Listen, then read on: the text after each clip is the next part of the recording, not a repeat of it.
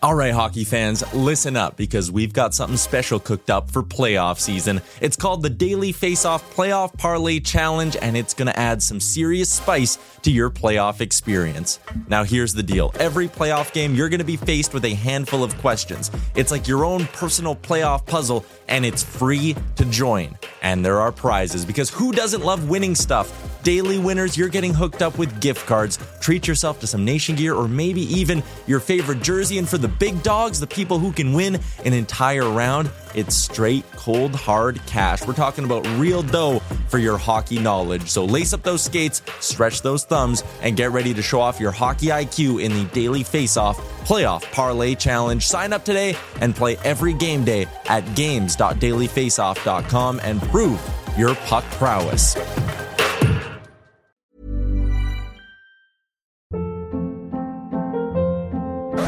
Hold up. What was that? Boring. No flavor. That was as bad as those leftovers you ate all week. Keke Palmer here, and it's time to say hello to something fresh and guilt-free. Hello Fresh. Jazz up dinner with pecan-crusted chicken or garlic butter shrimp scampi. Now that's music to my mouth. Hello Fresh. Let's get this dinner party started. Discover all the delicious possibilities at hellofresh.com.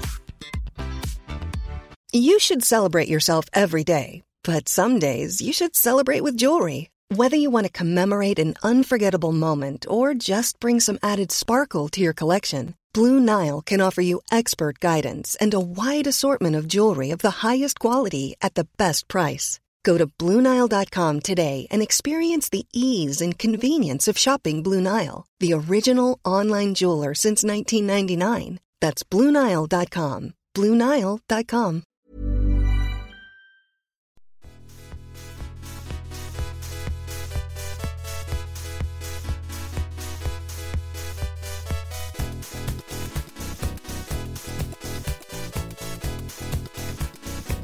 Daily Face Off podcast comes courtesy of the Nation Network. Here's your host, Brock Seguin, with Dylan D. Berthium and Michael Beebs Bondy. Welcome, ladies and gentlemen, to season seven, episode 18 of the Daily Face Off podcast. I am your host, Brock Seguin. To my right, Dylan D. Berthium. To my left, Michael Beebs Bondy. Happy Thursday to y'all. Um, actually, I guess happy Friday by the time you listen to this. Um, so today's episode, we're going to talk about goalies. I think for the not first even time. gonna not even gonna ask us how we're doing, Brock. I, I mean, we're doing great, but I just the same thing every week. You guys are here chilling, drinking beers. I mean, what could really be going know what's wrong? going on. Yeah, I Um, actually really need that wellness check, and I look yeah. forward to it every every. and now D doesn't All right, we'll, have that. we'll start. We'll start with D then, because he seems depressed. D, how you doing? I'm doing good, man. Happy Okay, to be here. doing okay. Good. Just checking in. And how about you, Beeps? I'm also doing great, Brock. Uh, you know, it's Thursday night. Can't complain. Just wanted to tell people. You know, Exactly what I would And have I expected from both of you. I love D's generic answer every time it gets me. Makes me chuckle. He's because he's just doing good. All right, we're going to talk about goalies, as I mentioned. Uh, for the first time, I think, since the goalies episode, which was the sixth episode of the season, somebody reached out on Twitter, said we haven't really talked about goalies too much. Uh, so we figured we will tackle that tonight. So um, to me, looking at the goaltending position, it's been actually a pretty bizarre year for goalies. Uh, a lot of kind of guys that were drafted towards the top, not really living up to um, that draft position so far, and then a, a handful of goalies um, that went significantly later in the draft that have worked their way, um, maybe not even into just the top five, but or not just the top 10 but the top 5 even. So uh, what we're going to do is just look at the what we've seen to to date uh, look at some of the numbers and give our consensus top 10 uh, at the position for the remainder of the season. And then on top of that, we're going to talk about one goalie that is not in our top 10.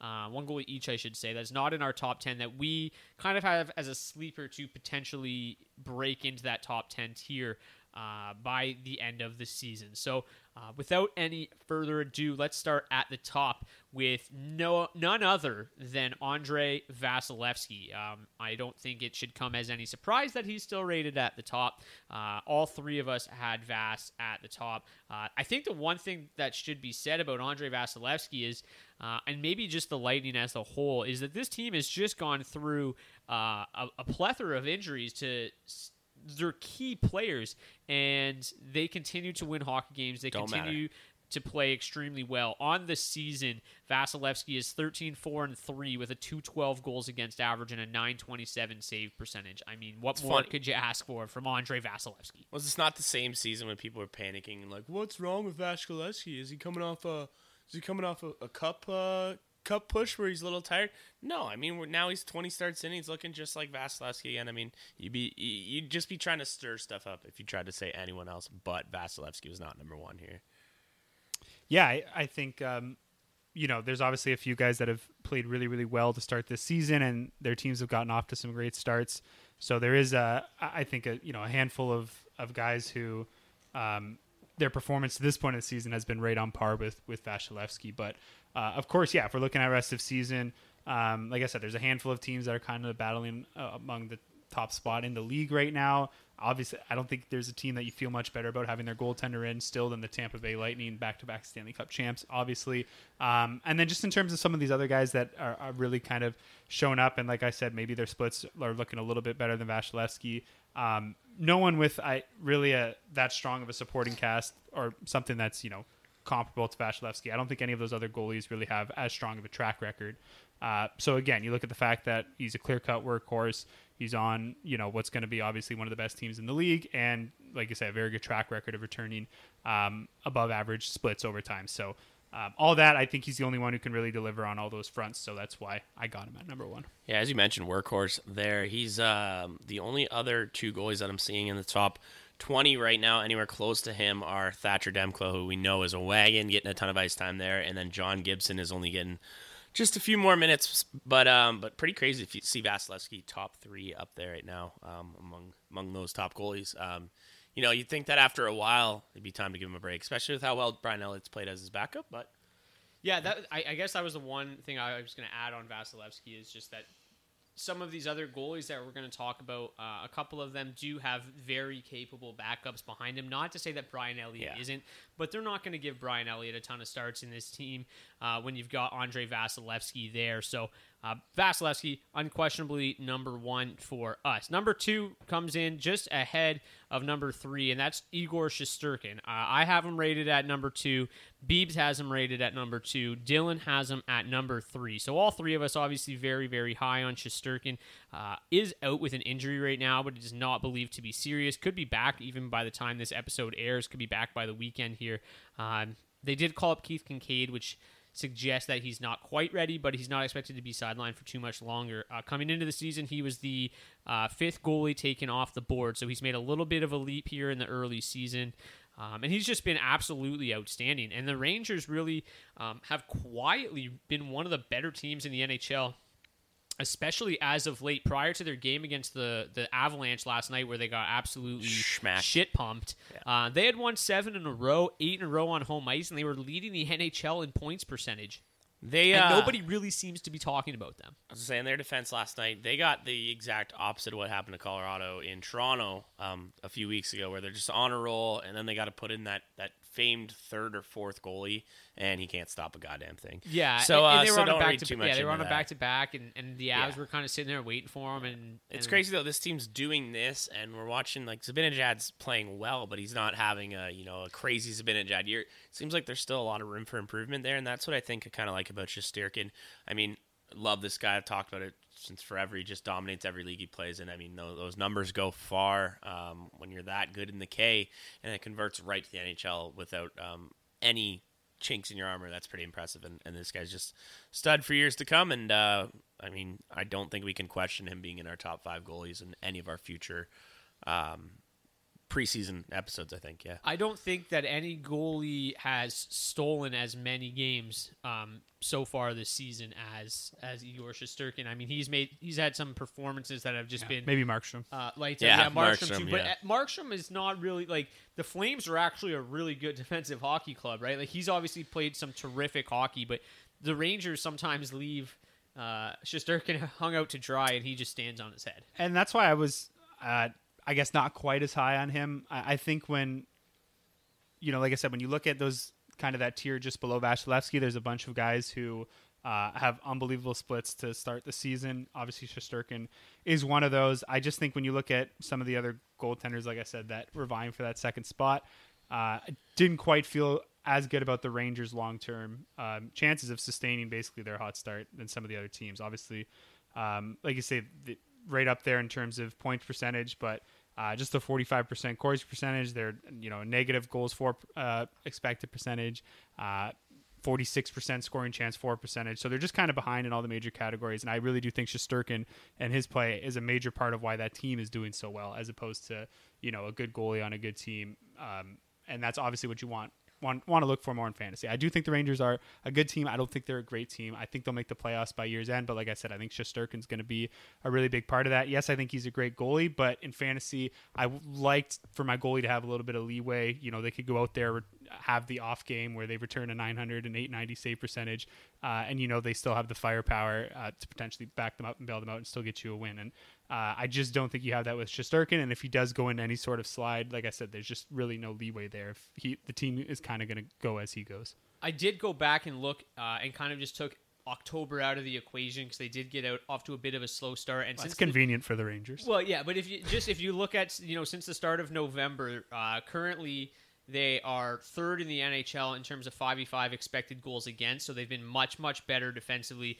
And then over, overall, their expected goals for share uh, is seventh in the league. So it has bounced back. Um, but their yeah their overall season numbers are aren't as pretty, but they did get off to a bit of a slow start. I mean, Zibanejad and Panarin were really struggling at the start of the season, and they seem to yep. be coming along.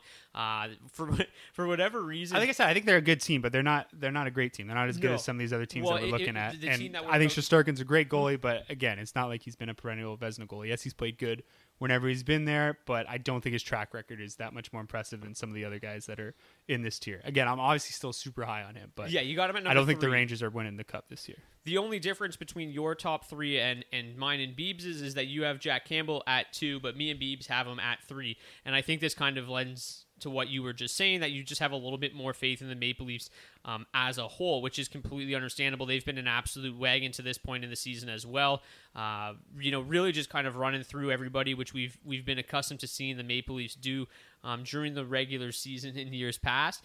And uh, and yeah, Campbell's been lights out. I mean, this all started last year.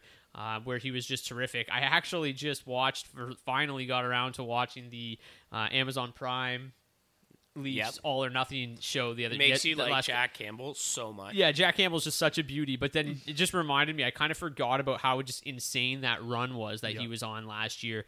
Uh, but yeah, Jack Campbell just an absolute stud, and he's been outstanding this year, um, leading the NHL in pretty much every major goaltending category. Uh, that you could hope for, including wins 14, uh, save percentage 939. He's also leading the NHL in goals saved above average, courtesy of Hockey Reference. So, um, yeah, I mean, I don't know what more you can really say about him. He's leading the NHL in pretty much every major goaltending category to this point. And he, you know, coming into tonight, obviously, um, as of tonight, I think he gave up four goals so far tonight against the Lightning yeah, while we're recording fair. this. But still, uh, you know, this is really the one game um, one blemish on his season uh, to date. So um, obviously, yeah, you know, he's been equal, just as good, if not better, than Shesterkin. And to your point, D playing on probably a little bit more reliable hockey team. Yeah, and if there is uh, a negative to Campbell, or there's obviously still a question mark there with Peter Mrazek, right? I yeah. I do think when he comes back and he is healthy, the Leafs are going to look to force feed him games one way or another because uh, you got to prove that contract. Yeah, and he, or even if they're gonna, I mean, if they're gonna keep Campbell, then they probably need to look at somehow moving Mrazek in the offseason now, right? So um, they're going to have to try to recuperate some value on that asset and, and, make them look, like I said, make that contract look tradable again.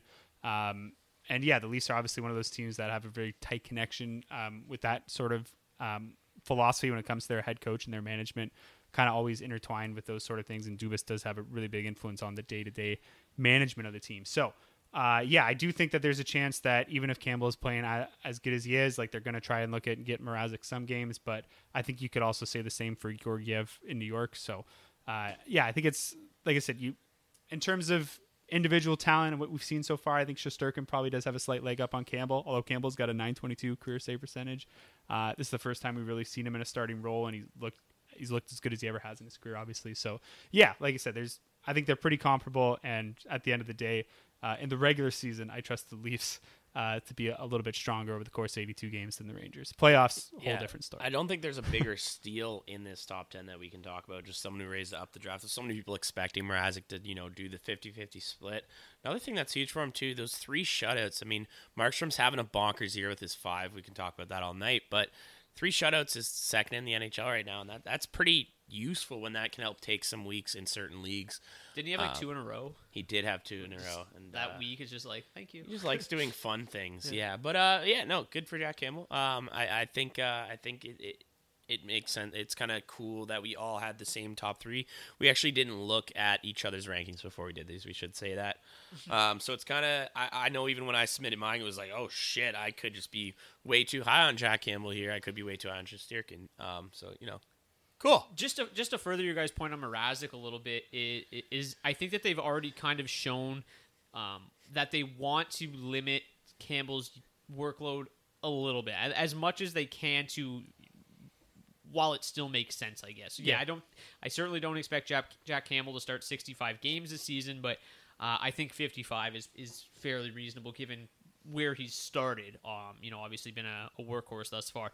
Uh, number four on our list is Jacob Markstrom in Calgary. I've got him at five.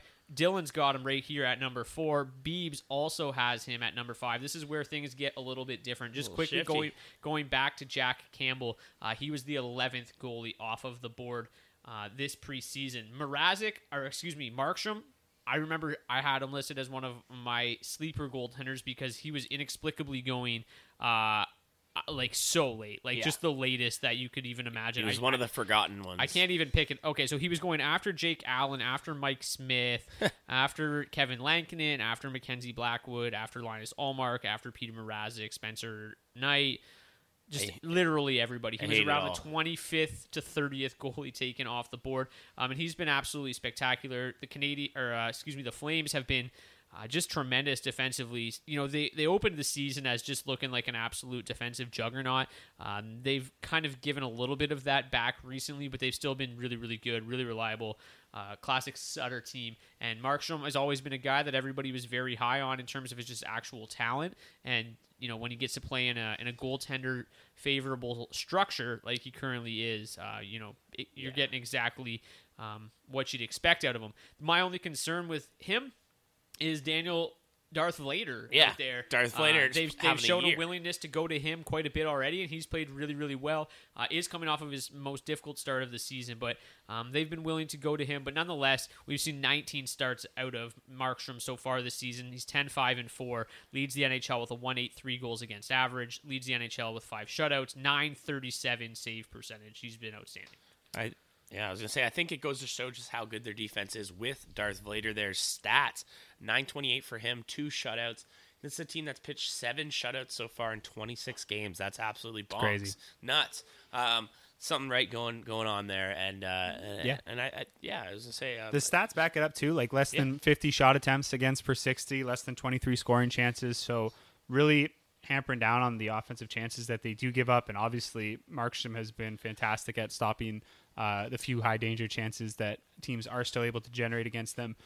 I guess the one thing that gave me a little bit more pause here than with the other two in Campbell and Shesterkin, again, like we talked about, right? None of these guys with a fantastic, like, long track record of being elite goaltenders in the NHL. Obviously, Markstrom does have a, a lot of experience Yeah. under his belt, and he's Bang been a very good goalie for a long time, and he's been, a, you know, a workhorse ever since he went over to Vancouver a few years ago. But uh, still, career best save percentage for him over a full season was a 918, right? He's got a career 911. Again, Shesterkin's been lights out from everything we've seen from him. Campbell's got a career 922.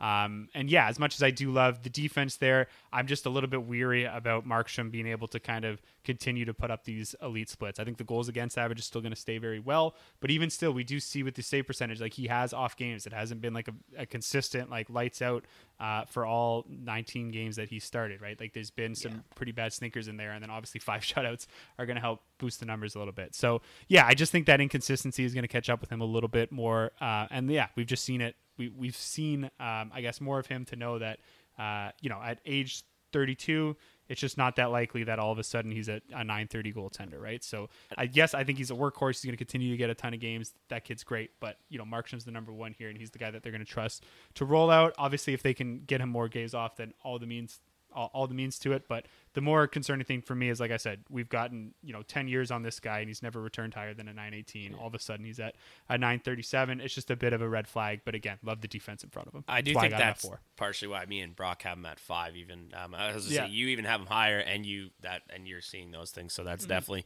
that was a for sure Because Mm-hmm. I love the driving defense. factor. I, I really. I, I think that he's never played behind a team anywhere as good as the uh, as this one is, especially it's the same team he played for last year. They're just they're just significantly better. They're than they playing were, better, Yeah. I, yes, but Well, like I mean, the entire top. I- I line, know, like, but what part- you're getting from from Tkachuk and Gaudreau is miles better than what we saw a season ago. I And adding guess. Blake Coleman to that second line. but to has say really he's helped never there played as on well. a team this good, I think is he's the same They're team. a lot better than Vancouver. Yeah, and It's a lot better than Vancouver Yeah, and, and but the I mean, early that, Florida that Panthers. Vancouver team from a couple years ago when he had a 918 was also pretty good as well. That was Pettersson's big breakout year, and so on and so forth. Yeah. But I, I, I agree. But again, I, I don't think at 32 years old, all of a sudden we got a guy that's going to return a 925. No, No, um, number f- five on our list is Sergei Bobrovsky. This is where things start to get a little bit weird for us. Uh, I actually have Bobrovsky down at seven. Dylan, you've got him at six. Beebs, you got him at four. All, all in all, that returns the number five goaltender um, on the season. It was funny. I can't remember who it was, and I do apologize if, if they just happened to listen to the show. Uh, I doubt it. But somebody tweeted out a couple weeks ago, and it was just like, "This is ridiculous. Like, if you just if you turn." Um, if you just take whoever's at the bottom of the list this year in terms of like goals saved above expected and just flip that list upside down, that's who's going to be at the top of the list next year because all these goalies that struggled the season ago seem to be just right back on track this year. And Bobrovsky's really been kind of the front runner there. Um, 920 save percentage, 241 goals against average, 11 1 and 2 on the season. Um, he's been really, really good, really kind of turning back the clock. The old school Bobrovsky, the guy that really earned this paycheck uh, that he got in Vancouver, uh, excuse me, in Florida. Uh, the wheels are falling off just a little bit for him after a really hot start. He is uh, four and one still. That's how good the Panthers are. But he's got an 880 save percentage in his last six games, so that's a little bit concerning. Um, and the reason I had him all the way down at seven is just Spencer Knight. Everything we've seen from him has been uh, terrific to this point, and that's just a little bit more concern. Um, you know, you got Vladar, you know, you got Mrazek, you got Georgiev. I'm not really worried about any of those guys getting a, a, a lengthy run. Where Spencer Knight gets hot, Bobrovsky could be relegated to to the bench rather quickly. Spencer Knight's 904 though. Yeah, no, and, and, that and- and just now? to counterpoint myself is they've Smaller real- than Bobrovsky's cap hit. Yeah, yeah. to counterpoint myself is they've you know they've really been hesitant to go to um, Knight this year. They've been reliant on Bobrovsky a lot, so I don't really think it will happen. Which is why obviously he's still comfortably in my top ten. I just am a little bit more hesitant um, there with him. Yeah, I had him a little bit further down too. I, well, not super far, but I had him at six. Um, obviously, the Panthers are a great team, um, and yeah, they're creating a ton of scoring chances, and it's exactly what we're looking for in terms of having that uh, little bit of leeway. And I think Bob has really shown that in his last four games. Right, he has not been playing well at all, and he's won uh, four of his last five starts. Uh, so yeah, uh, there's really not a whole lot more to say. The reason I had him that, that far down is because obviously uh, he's been a very inconsistent goalie over the years. Uh, but you do love the potential, right? Like 931, 921, um, 923, 932, all season long uh, save percentage that we've seen from him before, but also 908, 900, 906. So it's kind of what you get with Bob. Uh, so I never quite feel comfortable ranking him too high because he just doesn't have that stability in his splits. Uh, but again, you don't really need that playing for Florida. I think Knight is good, but again, they're paying Bobrovsky $10 million. Like they literally can't afford to have him become a backup goaltender. No, and that's that's exactly the I guess why I have. Bobrovsky so high. Um, going into this year, I was one of the biggest night Riders there was, and then just seeing Knight kind of seeing kind I of love that. you heard gonna it. start calling you Kit. Yeah, right. Seeing, but uh, just seeing what's kind of happened here, I do think we have seen, you know, that, that this is Bobrovsky's team, and, and and even if he does get, you know, five, ten less starts than Markstrom, I think he's going to get five, ten more wins than Markstrom. So that's where I kind of like it. Would do wish he would, uh, you know, pitch a couple more donuts, get a couple shutouts for the boys, just to put push those uh, overall rankings up. But um, I just we've seen Bobrovsky have these amazing years, and I'm fully convinced that he's gonna pitch an 880 next year because this is just what Bobrovsky does. Yep. But um, I think I think we're in the middle of one right now, and uh, you know it's good to see. he has been consistent from like like in one season. No, that's but it. from That's a what I year mean. to year And he's basis, on one yeah. of those years. yeah, Yeah. He's just he's ready to go. Um, so somebody obviously I'm clearly way higher than you guys, uh, and I think this has been the case since we started this podcast seven years ago. Um, so Is it really, this is very on brand for me. Yeah, UC you're gonna need to justify this one just a little bit. Again, I don't. I think like there's not a whole No, lot yeah. splitting Campbell between who I have at number ten on this list, who's you're about to talk about. But and that's what I said as soon as we put these lists out. Right, like there's so little to split everyone after Vasilevsky, and there's probably two or three more guys that had an argument to get into the top ten. So For sure. Um, so my number four goalie or number six overall. Obviously, I'm bringing that average up a little bit. Uh, but Juuse Saros is my You're number four. four? Uh, he's been outstanding this season. He's again, we're talking about clear workhorses uh, between the pipes, and Juuse Saros is that. Uh, obviously, if he didn't get sick this you know week, he would probably be at 22 starts on the season, but he's at 20 right now. He's 11, 8, and 1. He's got a 237 goals against average and a 921 save percentage all this guy he's done in his career is posted 920 save percentage. He's been absolutely outstanding. Uh, coming into this season, I was a you know I was still fairly high on Saros as as a goaltender. I was a little bit more nervous about the the Predators, but they've done nothing but impress me um, and really the entire hockey world to this point. So far this season, uh, tied for the second best defense in the entire NHL in terms of expected goals against. Um, and then offensively, they've been really really good as well. They grade out in the top 10, eighth in terms of expected goals for share. So this is just a really good hockey club. They're really, really reliable defensively, and that's all you need from Juuse Saros. Um, he's not going to get pushed for starts too much by David Rittich. Uh, so, so Saros is definitely a guy who could end up leading the NHL in starts this year. Will certainly be in that conversation. And if you, you he gets 65, you know, starts, he could win 35, 40 games. right, he's hurt right now, right? You mentioned that He's that. sick. He's just sick. It's not COVID got- though. yeah, He's not just any travel, any travel. Yeah, He's just sick. No, there's definitely definitely a case here, and it's someone who I mean we we all kind of expected to take a jump forward this year. 921. Um, I mean I had him at seven on my list, so really Yeah. not that far off of six. Um, I, again, there's just a really good team in front of him. He's going to get a lot of starts. Nothing more that I could preach more than Brock just did while he went, you know, tried to justify that four placement. So Yeah, I don't I, wanna, I think he's more of a workhorse than Yeah. a lot of the other guys that are going to kind of come falling into the rest of this top ten. That's what we're looking for. Um, you know, these are all clear cut starters, but yeah, I think to Brock's point, he's going to be out there pretty much every game unless it's a back to back. Again, the only reason I'm not quite as high, I kind of feel like Nashville's great start has a lot to do with the play of Juuse Saros, and they still don't score a lot of goals. And I, I, I just kind of feel like again, there's not as much leeway here as some of these other goalies uh, are going to get that we talked about.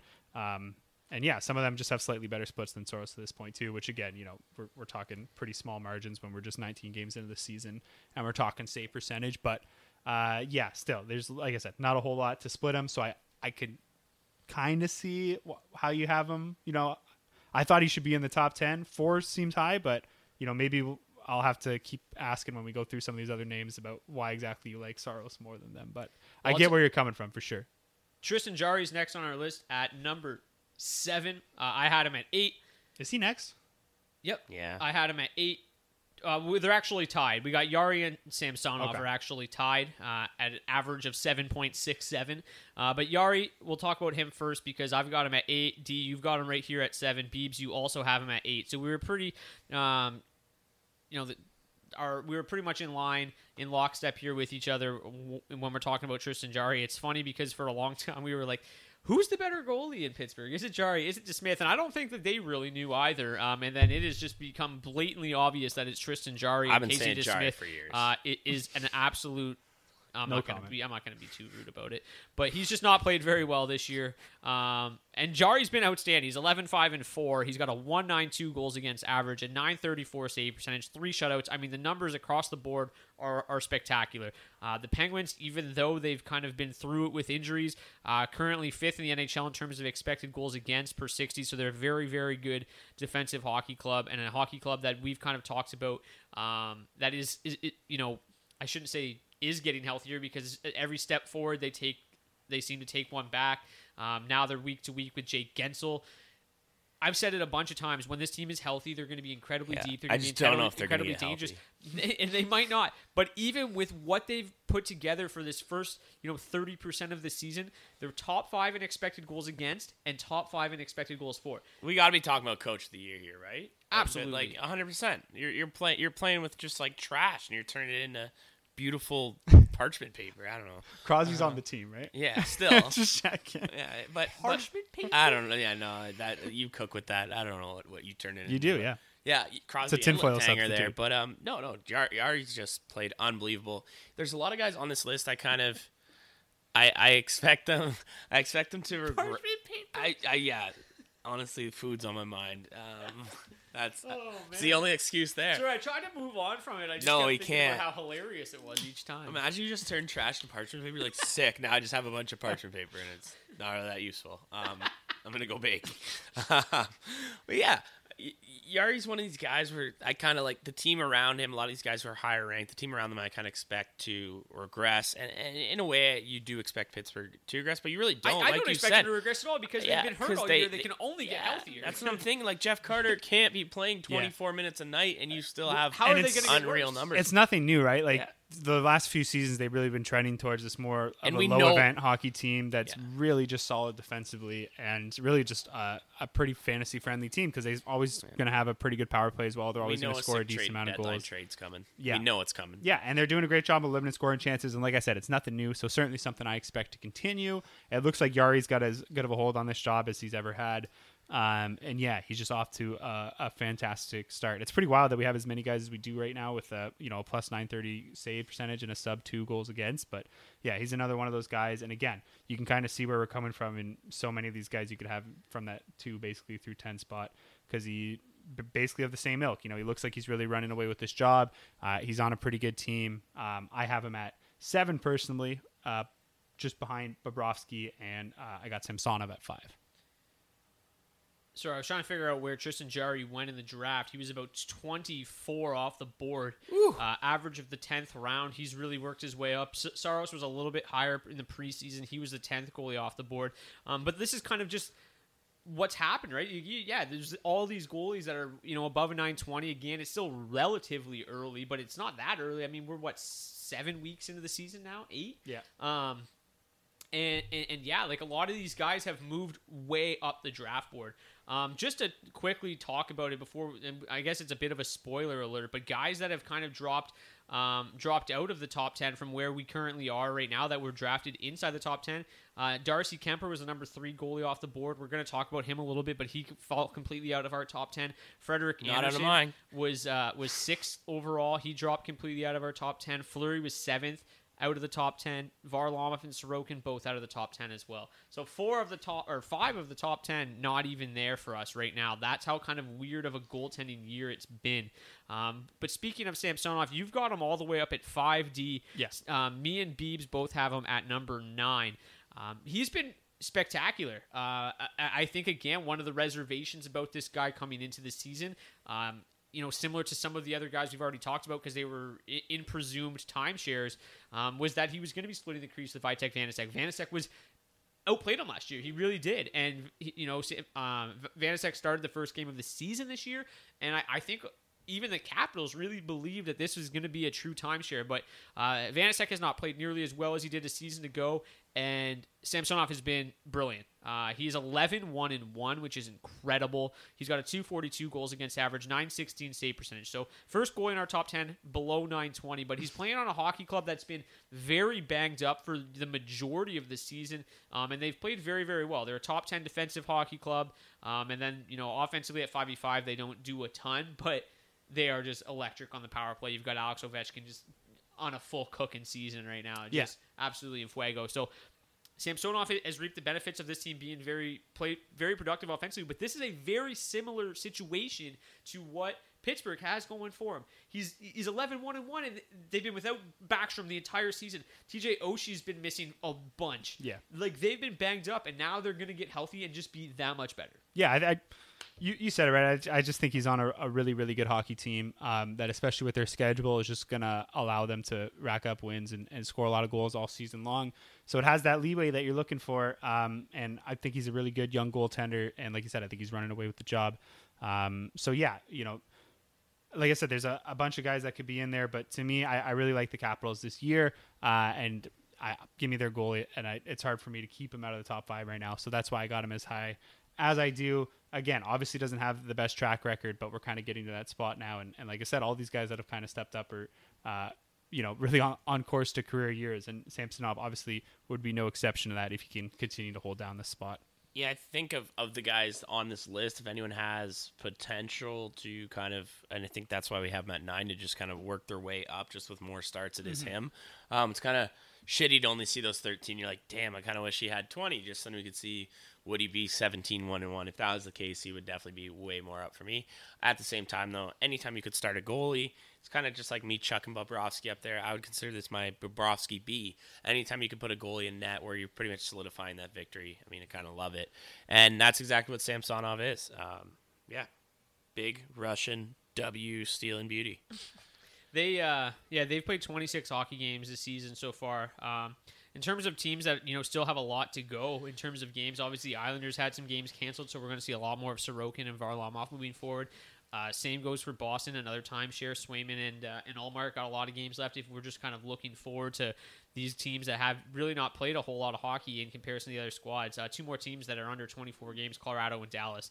A lot of the timeshare goalies are, are going to see a lot of run. Um, let's just quickly just uh, to talk about Dallas here for a second because we weren't entirely sure how that was going to shake out uh, coming into the season with four goalies. Now at least it looks like it's gone down to two while Ben Bishop is still out. He's in the Does- AHL on a conditioning stint right now, but Khudobin's basically been put on the trade block Yeah. and he's run out of town. Oettinger's just basically done exactly what he did a year ago. Started in the AHL, came to the NHL, and was like, "Boys, I'm real good at this ho- this goaltending thing." And they've had no choice but to keep him on the roster. He's been really, really good, and Holtby's been uh, been pretty solid. So at least there's been a little bit of clarity. Like Jake Oettinger has been definitely a, a fantasy friendly netminder so far, and and uh, owners that were able to pick him up have, have been able to to really enjoy what he's done so far. But I, I would recommend maybe moving him if you can because Ben Bishop is probably nearing a return eventually. Um, so moving Oettinger right now is a decent idea. I had somebody reach out to me on Twitter and asked if they should move Oettinger for Philipp Grubauer. I said to do it just because the the, the, the workload is probably going to be more consistent. The Kraken are really a, a, a pretty good defensive club. I think that they'll probably um, they'll continue. He'll, his splits will definitely improve as the season goes on. He had, it was it was Can't get worse. no, and it was Grubauer. Definitely cannot get worse. It was Grubauer and s- like a better forward for Oettinger. Oh, okay. worse I thought it was like, a one what, for like, one. Yeah, no, was it wasn't like, a one no, for one. But no. uh, I was like, yeah, I, you know, No. Oettinger could do his job. But anyways, moving on. Talbot is number nine on our list. I've got him up at six. Uh, Dylan's got him at eight. Beebs has him at ten. Yeah, where uh, so obviously, again, a- another one I guess that I've got to, um, you know, make a case here for Cam Talbot, and he's just been nothing short of spectacular. And I think really the reason that that Talbot is as high on my list is just how good the Minnesota Wild are, and I don't think that they're getting nearly enough credit. I know you hate to hear it, Beebs, uh, but they're outstanding. They're a top They're five defensive. They're a top five defensive hockey club. We watched them just go in and absolutely pound the. Uh, I guess they didn't really pound the Oilers, but they beat them four one. The Oilers did play well, but Cam Talbot stood on his head. Um, they're top five in terms of defense, top eight in terms of uh, offense. They're just a really reliable, solid hockey club, and Cam Talbot, you know, has just been really good for a number of years. Like it's not a fluky season from Cam Talbot, right? I mean, he was he was every bit this good a season ago. yeah, and but he's doing it before that he wasn't. But Yeah, no, well, in his last three seasons combined, he has go a before that. quickly, quickly calculated 917 save percentage um, and a 263 goals against average dating back to 2020 when he was with Calgary. So he's been really, really solid. In Minnesota, he is he's up to a 916 save percentage. Uh, so I just think he's really good on a really good hockey team. yeah, that's why I got him at ten. Um, good. he's he's a nine fifteen goalie on a good hockey team, right where he should be at ten. Yeah, I think the thing with Talbot is you can really trust him to return that 915, right? Yeah. Where, uh, uh, like I said, a lot of these guys, I don't want to sound like a broken record, but again, just not uh, not as much experience, not as big of a track record to fall back on. So, um, yeah, you know, Cam Talbot, he's been a workhorse basically ever since he was an Edmonton Oiler. Obviously, as Beebs pointed out, things went haywire for a few seasons there, but um, had a decent turnaround year in Calgary there, and then obviously last year uh, in Minnesota looked pretty solid. So, uh, yeah, I, don't think he's a fantastic goalie, but some guy who can eat up 80% of the starts and return you league average splits uh, is actually pretty pretty uh, darn valuable, both in real life and in uh, fantasy hockey. So, uh, yeah, he's you know if I can make a reference to fantasy baseball, he's not nothing sexy, but he's that guy at the end of your rotation who's going to give you 220 innings and a 3.9 ERA. Right? He's really going to stabilize your numbers. I think that's what Talbot's going to be. I don't think Minnesota, like I said, I don't think they're a fantastic team, but I think they are a really good team. I think they're really solid Uh, foundation, I, I think, you know, just based off their underlying numbers, it's very sustainable what they've done to this point. Uh, and I think they're going to continue to limit chances, and he's going to continue to eat a lot of minutes. So, not as sexy of a pick as some of the other guys on this list, and maybe not as much upside, uh, but I think a very uh, trustworthy goaltender, which has been hard to come by this year. How many pretty good goaltenders did the Oilers just completely run out of town? Eh, like Dubnyk's never turned, never worked there. Runs him out of town, just outstanding after he These leaves. are goalies Same thing who are with Cam like Talbot. weird backups that like somehow just became starters though. I, I don't know how. Talbot got like starter money, and they trusted him, and he came to Minnesota and has been really, really good. Um, and the number ten on our list is Robin Lehner. Uh, I've got him right at ten. D uh, has him at nine. Beebs had him unranked in his top ten. Yep. Um, you had Darcy Kuemper in this spot. Uh, which I think is, you know, fairly reasonable if he can keep his pads on. Um, he just can't keep his pads together. Like, Yeah, like just- every he just- game. he just can't. Once a it's game, he's losing those unbelievable. pillows, I've dude. never seen. Anything. I had a pair of shin pads like that. That like forever, I just didn't, you know, buy new ones, and I had like a shoelace that I had That's to what it do. reminds the Part of me the. NHL though. That's what, I'm, that, I was gonna get around. to reminds that. me I of when didn't have have someone whose job it was to prepare my equipment for me. It's unbelievable. It's like when you have Velcro and you like you're like, yeah, I could get one more game out of it, Yeah. and then it just, comes undone consistently, and you're like, yeah, no, I can get one more. Taping But every game he does that, and uh, yeah, keep your pads on, Darcy. Oh, it's too funny. Uh, but yeah, so I've got him at ten. Beebs has got him at nine. Our D's got him at nine. This is uh, Robin Lehner. Yeah, the panda. Again, this is another team that just was extremely banged up. Uh, I am a little bit Probably more so than anyone, right? Just Yeah, in terms of who they were missing. And I'm a little bit concerned with when, even when they've been f- relatively healthy like they are now, they have been nowhere near as good defensively as they have been in years past. They've really, really struggled defensively this It's all year. Marc Andre. Um, so I, I don't know. I am a little bit concerned about Lehner. I thought he was just a, a, a shoe in to be a, an outstanding goalie this this season, uh, top five guaranteed. And he, I am a little worried. They just have been really leaky defensively. I, I think part of it probably has to do with the fact that they were so banged up, and you know these are guys that they rely on to play heavy minutes that are still just kind of working their way back into the lineup. So Yeah. once everything settles down a little bit, they might be okay. Um, so that's why I, st- I couldn't certainly couldn't leave him out of my top ten, but I'm I'm a little bit more concerned than the other nine guys we've already talked about. I think he was like our consensus number two to start the year, right behind Vasilevskiy. yeah, So this to me, this is about as far as I could slide him with what we've seen this far. Yeah. Um. Again, this is rest of season outlook, right? And I, I don't think we can completely write off, you know, everything that we'd seen before the start of this season that made us think that he was, you know, a, a shoe in to be a top three fantasy goalie this year. Again, that team obviously has not played up to snuff, and I agree, Brock. I think there's a lot of um, things that have contributed to that. You know, Lehner's play probably not um, excused from that, and of course, the, I think more than anything, it's been the the injury problems. So if that team can stay healthy, you know, Lehner's obviously got a very very strong track record, and you you would trust him to improve the splits over time. Uh, and you'd hope for the team to improve as well. So I, I think just in terms of upside, he has as much, if not more, than anyone else we've talked about tonight. Right? Like the guy was literally a Vezina winner on one of the best teams, what has been one of the best teams in the league since their inception, as much as we hate to say it. Um, you know, so yeah, I, I just think good movie. he's earned a little bit more patience than that, and I couldn't bring it in me to drop him all the way out of the top 10 just yet. Yeah. Well, I had to replace him with an Avalanche. I had to do it, um, and for that exact reason, just team in front of him. Um, it's know, very similar, right? Just Lehner Yeah. has a bit more of a track record. I would say, obviously, and I like the right now in time, I, I want other. Colorado's goalie before Vegas, but there's a little bit more of a question mark just in terms of who's going to be that number one goalie. Um, and not not right now, but you know, Yeah. Fran- Franco's coming back.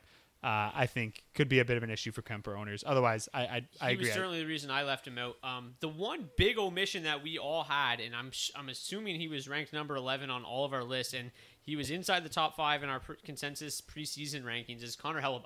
Ah. We haven't really talked about Connor Yeah. Hellebuyck at all. Uh, the numbers haven't been nearly as good as you'd expect from him coming into the season. Um, but definitely a guy that's right there knocking on the door without question. Uh, but overall, this, the numbers just haven't been that great this year. 277 goals against average, 914 save percentage. Um, and then the, it's kind of right where he picked up, uh, you know, last year, 915 save percentage if you add those two years combined. So, uh, you know, I, I think that maybe um, a little bit of oversight on our part in terms of, you know, this season to date. Um, the Jets are certainly a pretty good hockey club. Defense is not their Um, not their forte though, which is a little, which is kind of my concern. Offensively, um, you know, they can score with just about anybody in the NHL, but defensively, uh, lacking a little bit to this point. So Connor Hellebuyck, uh, I, I think is, you know, I was a little bit surprised um, that you know he didn't land at all in, in the overall consensus top ten here, but Yeah, I think there's there's there's some red flags and it's it's a little you know I I think without question he's still um, a number one fantasy netminder but I think he may not be as reliable as we kind of saw from him in, in 2019 yeah, I think he's unfortunate or to not 2020, I should say. to not sneak in any of our top tens. But like I said, there's been so many goalies that have just gotten out to out- outstanding starts this season, and their team, their supporting cast, uh, looks a lot better than the Winnipeg Jets have looked to this point. So yeah, I, I still think he's going to be a very reliable and valuable fantasy goalie and a strong number two, and that you know you can rely on him getting you three, four starts a week. You know that you're going to get some decent matchups because that team's still going to score a decent amount of goals. Uh, but yeah, they have been struggling defensively, and it's tough to see that really turning anytime soon. Again, I still think he's hard done by not sneaking in at all, but that's just kind of yeah the- like he would have been seen. 11 for me uh, and I battled with him in in, in Lehner Yeah, but I, had him and Andersen both right outside the top ten. I just I think that the two of them I just trust one a little bit more defensively. I guess is, is the way it is, and I just I don't know. Hellebuyck obviously is a workhorse, which we love to see. I just like you said, so many goalies have elevated their game, and his and is just running away with. way. There's a lot of timeshares that we are jobs that we thought were going to be timeshares, and Weren't these guys close. are just running away with it. Yeah. Anything else to add on Connor Hellebuyck? Nope. Okay, really quickly, let's talk. Uh, Beebs, we'll start with you. Who's the one goalie that you think could work his way into this top ten? Um, not not including Darcy Kuemper or Connor Hellebuyck. Well, that just throws me right off. No, it doesn't. I got Jeremy Swayman out in Boston. Um, I think to begin this year, we all, or at least Brock and I, had Linus Ullmark in our top 10. I think I did too. I think D did as well. I just didn't want to throw you under that bus with us, D, just to keep you safe because Appreciate I didn't really want to admit it. But um, but I think the reason why we did that was just strictly because whoever starts in Boston is going to be likely picking up a ton of wins, put up a, a nice save percentage, nice goals against. Beebs had him at friend. nine. Dylan had him at ten. I had him at eleven. Perfect. preseason. That's Got- all mark. Damn, I uh, I was hoping Brock had him at like four just so that I could laugh, um, but I don't know why. And uh, but anyway, Swayman has become what we thought Ullmark would be, and um, at just 22 years old, it's kind of crazy to see him just take that crease. A lot of us kind of at the beginning of the year were worried Tuukka Rask might come back. Doesn't seem to be happening. Still might happen. We did see him go. What was he? An he was a he was an e bug the other night. Yeah, Um, no, just during practice, Oh, so he was a like an e- a practice. P bug Yeah. or no, E pug. Uh, I don't know. Anyways, he was a, a the practice B E bug. stands for backup, so he's Yeah, still an e bug. Yeah, so he's still an e-bug with a P on the end. Oh, Ron text all over there. Um, but he was an he was an e-bug. Um, so I, I don't see him coming back. I just it seems that Swayman's kind of you know he's got a 922 save percentage. If we're talking about guys over 920, um, getting a little bit of respect here. Only seven wins so far. That's just because he hasn't had that many starts. It's taken a bit for him to kind of take over this starting role. Seems now we're seeing that. Um, at the same time, the one thing that's keeping him out of the top 10, I think for me, I think for all of us, is at any time he goes cold, Linus Ullmark goes hot, we can easily see the swap of the tapes here. And we could be doing an episode in a month from now where I'm giving this exact same spiel about Lin- Linus Ullmark. Granted, I don't think that's happening. Uh, we're kind of seeing No, it almost. not. We're not. seeing It's- a it's 75 25 split Swayman right now. It's It- sick. I, I think it's definitely Swayman's job, and this is the, right now Yeah. the best defensive team in hockey. Yeah, yeah. So what what what what more could you like there? Um, and, and and honestly, even if Rask does come back, uh, I just don't. I don't see him taking. They didn't sign him to begin the season. I don't think he's going to come in and just Yeah, be I don't think he's one again. taking Swayman's spot. Yeah. Forty years old. If anything, I think Rask is working just to try to be Finland's goalie right near right right now at the Olympics because um, they have there has been some talk about that, and uh, and they might need some help between the pipes there. Um, he starts over Juuse Saros, I'm yeah. Well, no, I don't think I don't think it's a starter thing, uh, but I think they need some backup help there. Um, and uh, yeah, anyways, Swayman is the new Rask. It's a new era in Boston, and um, I very likely expect to be talking about this fella in our top ten next year when we start the year. Um, yeah, D, who is the guy just outside of your top ten that could work his way in this season? Uh, we've already mentioned him a few times, but Freddie Andersen, uh, I think in that we talked about him a lot, Beebs, in that uh, the goalie episode you and I did, uh, you know, a few weeks into the season when we were looking at a, a few of these guys that were off to really hot starts and some of them that we'd like to continue. Freddie's, you know, overall still been really good. It's obviously took a turn for the worst uh, lately. Um, on the season, still has a 927 save percentage and a 204 uh, goals against. Uh, the problem, uh, of course, with Freddie, he's always kind of had these inconsistent um, seasons where he gets off to these tremendous starts. You know, there was a few seasons with the Maple Leafs where he's in the Vezina conversation uh, by New Year's, and then by the time February rolls around, you know, he's had a month with a save percentage at 890, and he's completely dragged himself out of the conversation. So, um, yeah, over his last five games, he's down to an 886 save percentage. Um, just has not been great. He still won two of those five games, though, and I think that's obviously uh, why I think he has the potential to sneak up. You know, we thought he was going to be a workhorse, not getting as many games now.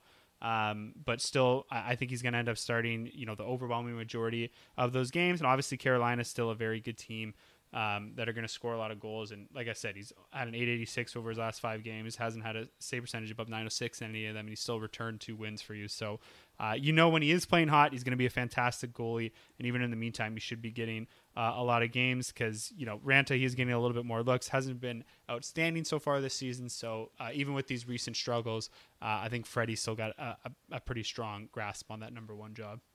Yeah, and, and Ranch is obviously a guy that's battled some, plenty of injuries over his Little bit. time, and, and if that ever you know rears its ugly head, it's obviously going to be a, a long run for Freddie. Um, I, I think just as much as Freddie has struggled a little bit recently, the Hurricanes as a whole have kind of uh, had a bit of a bit of a tough time. But Freddie's certainly a guy just on the outside looking in that could move his way in. Um, tropical storm My season. bust coming into the season was Thatcher Demko. Uh, was not a huge fan of how early he was being picked. Um, he was, you know, going towards number 70 overall um, in some leagues, which is just a little bit too high for me, or a lot too high. Uh, and, and then even just what we've seen from him thus far, um, he has been like the sole reason that the Canucks have even been remotely competitive at any stretch under Travis Green. Um, and then since Bru- Bruce Boudreau was hired, he has been nothing short of spectacular. The Canucks have played uh, splendidly thus far. He's only given up one goal in two games under Bruce Boudreau against the Kings and then the Boston Bruins. He's got a 985 save percentage, so obviously that is sustainable. Um, Yep. But no, all jokes aside, they asked Bruce Boudreau what his coaching philosophy was, and his coaching philosophy, according to him, is why would we ever even let them in our zone? So this guy is going to come into uh, uh, Vancouver and really make this a better defensive It's hockey good in club. theory. Yes, of course. But this is a team that has been absolutely atrocious. One of the I don't think worst. anyone def- tries to let teams Yeah, into their I zone. don't think that's like just the for the record. Bruce. Yeah. he has, Thanks, you know, Bruce. He, Thatcher Demko's been nothing short of spectacular, even when they were a shitty defensive hockey team. Uh, I mean, on the season, he has a 915 save percentage. So if they even just get marginally better, Yeah. this is a guy who's going to have a 920 and somebody that can certainly move up. Currently leads the NHL in saves, minutes played, shots against, pretty much everything. Yeah, Um, those go hand in hand. I think Gibson deserves a bit of a shout out here as well. Absolutely. Just because we love the Ducks so much on the podcast this Yeah. year.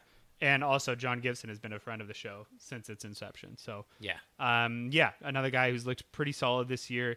Um, 914 save percentage. I, I think you can always trust the splits to be pretty good. Obviously, he's taken a bit of a step back the last couple of years, coincided with the Ducks doing the very same. They're so much better this year, though. Exactly. So I, I think, you know, even if he returns league average splits, of course he's going to be starting. He's already got 20 starts this year. Like you're talking workhorses, like that's John Gibson. The guy's playing every game unless it's a back to back. Uh, yeah, he's going to be pushing 65, 70 games this year. Um, and yeah, so he's going to get you a fair amount of wins. The splits are going to be uh, bearable. And if he gets hot, I, I think, like I said, he could potentially sneak into the back end of this top 10. Yeah. and he basically starts every single game except for a back to back. Except for this five game week. Yeah. week. It, it seems like they've had the most back to backs in the NHL because Stolarz has gotten plenty of work, and Stolarz Stars has is been low nothing- key good. He's been uh, outstanding. Yeah. He he he's been great ever since he's gone to Anaheim. Um, but it's just He's you not John Gibson. He's just not John Gibson. Um, and he's not Trevor Zegras either. That, That kid kid's is so just- disrespectful. He is just incredible. He makes everybody look just so silly. He has Um, too much fun, damn it. Yeah, I know. The hot. You know who probably hates him? John Tortorella definitely hates this Yeah. guy.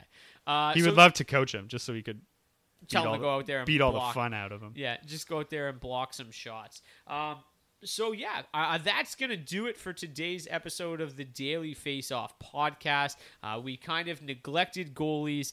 um, over the first Duh. two months of the season because I know how much D and Beebs hate talking about them, but we figured we would dedicate an entire episode to them. Uh, obviously, the driving force behind this episode is just to try to help you guys kind of navigate the rest of the season because it can be difficult um, to kind of know which one of these goalies you can trust and which ones you can. Obviously, if there's a goaltender on your team that's been pretty good and, and, and didn't make our top 10, then maybe you should, um, you know, look to move him for somebody that did crack our top 10 because Yeah, hopefully, and I mean, I'm sure a lot of people are looking to either boost their goaltending or maybe you picked up one of these guys or you drafted them late uh, and you're wondering if you've got found money or if you're wondering if you should look to sell these guys. So hopefully, at least the guys we've talked about, um, you guys feel a little bit better about their long term um, chances this season. And yeah, hopefully can guide you a little bit. And whether you're looking to go after some goalies, looking to buy low, looking to get someone like Gibson before uh, he really turns good, or or yeah, if you're just maybe wondering whether or not you should sell some guys. Uh, if they're in the top ten, you probably shouldn't sell them. Is Yeah. what I would say. Because realistically, if you tried to reach on a goalie, anyone anyone in those top those top fives that wasn't Vasilevskiy, you're getting burned. So It's you- true. It's true. And I, you know, I think maybe some people are uh, a little bit hesitant to maybe overreact to a strong start from a goaltender. And it is tough to know. Uh, you know, goalies are a little voodoo like that, but I think we almost got through a whole episode without saying goalies or voodoo. That would have been a first for us. Uh, a couple shout outs, I guess we should just quickly throw out here. Uh, one being James Reimer. Uh, he's been spectacular. Yeah. 934 save percentage, 205 goals against average. I think. it's got a bit of a um, tummy ache though. uh, yeah, right Yeah. now for sure. Um, but the Sharks have been a lot better than people expected. Jonathan Quick, I think all three Los Angeles teams have been better than most people would have expected. Jonathan Quick just 45% owned, 926 save percentage, uh, 227 goals against average. The Kings are, have been Yeah. really, really solid. He's Aiden been Hill's great. been really good. I mean, not to. I know you just just because you brought up Reimer. Like no, Hill's he, Hill's been just as fun, Yeah. just as just as good. Uh, maybe not just as good, but he's been solid. And Hill was, you know, he even looked good when he played in Arizona. But uh, Reimer and Quick both, you know, uh, very available on the waiver wire uh, right now. And, and Jeremy Swayman, also another guy, uh, still widely available. I just picked him up in another league. I added him as my fifth goalie just because I'm like, why is this guy available? I'll move somebody else. Uh, he's 63% owned, so that's kind of a, a little bit You can almost be getting in your top ten. silly there. But all right, uh, that's going to do it for season seven, episode 18 of the Daily Faceoff podcast. Hope you guys enjoyed it. If you have any skater questions that we obviously did not get to on today's goalie episode, please reach out to us at DFO Podcast, uh, and we will answer those questions this week. Yeah, and if you're looking for waiver wire help, go back and listen to last week's episode because we Yeah. talked about 40 And there's still 33. juicy. 33 guys, and uh, yeah, most of them are still very widely available. So. Absolutely, yeah. So if you if you didn't listen to last week's episode, you're missing out. Um, please go back and check that out. And I'm Brock Seguin, Dylan DeBerth to my right, Michael B. Spondi to my left. Thank you guys so much. See you guys here next week. Good to just talk goalies only. Please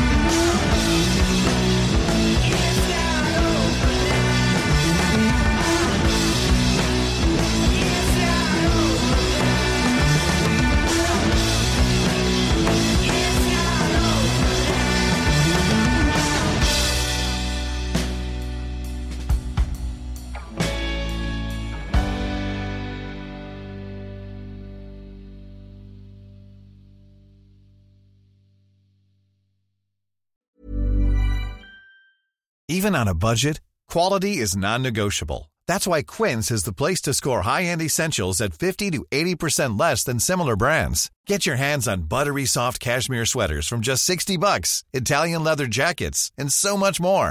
And the best part about Quince, they exclusively partner with factories committed to safe, ethical, and responsible manufacturing. Elevate your style without the elevated price tag with Quince. Go to quince.com slash upgrade for free shipping and 365-day returns. Hi, I'm Daniel, founder of Pretty Litter. Did you know cats tend to hide symptoms of sickness and pain? I learned this the hard way after losing my cat, Gingy. So I created Pretty Litter, a health monitoring litter that helps detect early signs of illness by changing colors, saving you money and potentially your cat's life. Pretty Litter is veterinarian developed, and it's the easiest way to keep tabs on your fur baby's health right at home. Go to prettylitter.com and use code ACAST for 20% off your first order and a free cat toy. Terms and conditions apply. See site for details. Hold up. What was that? Boring. No flavor. That was as bad as those leftovers you ate all week. Keke Palmer here, and it's time to say hello to something fresh and guilt-free. Hello Fresh. Jazz up dinner with pecan-crusted chicken or garlic butter shrimp scampi. Now that's music to my mouth. Hello Fresh. Let's get this dinner party started. Discover all the delicious possibilities at hellofresh.com. When it comes to your finances, you think you've done it all. You've saved, you've researched, and you've invested all that you can. Now it's time to take those investments to the next level by using the brand behind every great investor, Yahoo Finance. As America's number one finance destination, Yahoo Finance has everything you need, whether you're a seasoned trader or just dipping your toes into the market. Join the millions of investors who trust Yahoo Finance to guide them on their financial journey. For comprehensive financial news and analysis, visit yahoofinance.com, the number one financial destination, yahoofinance.com.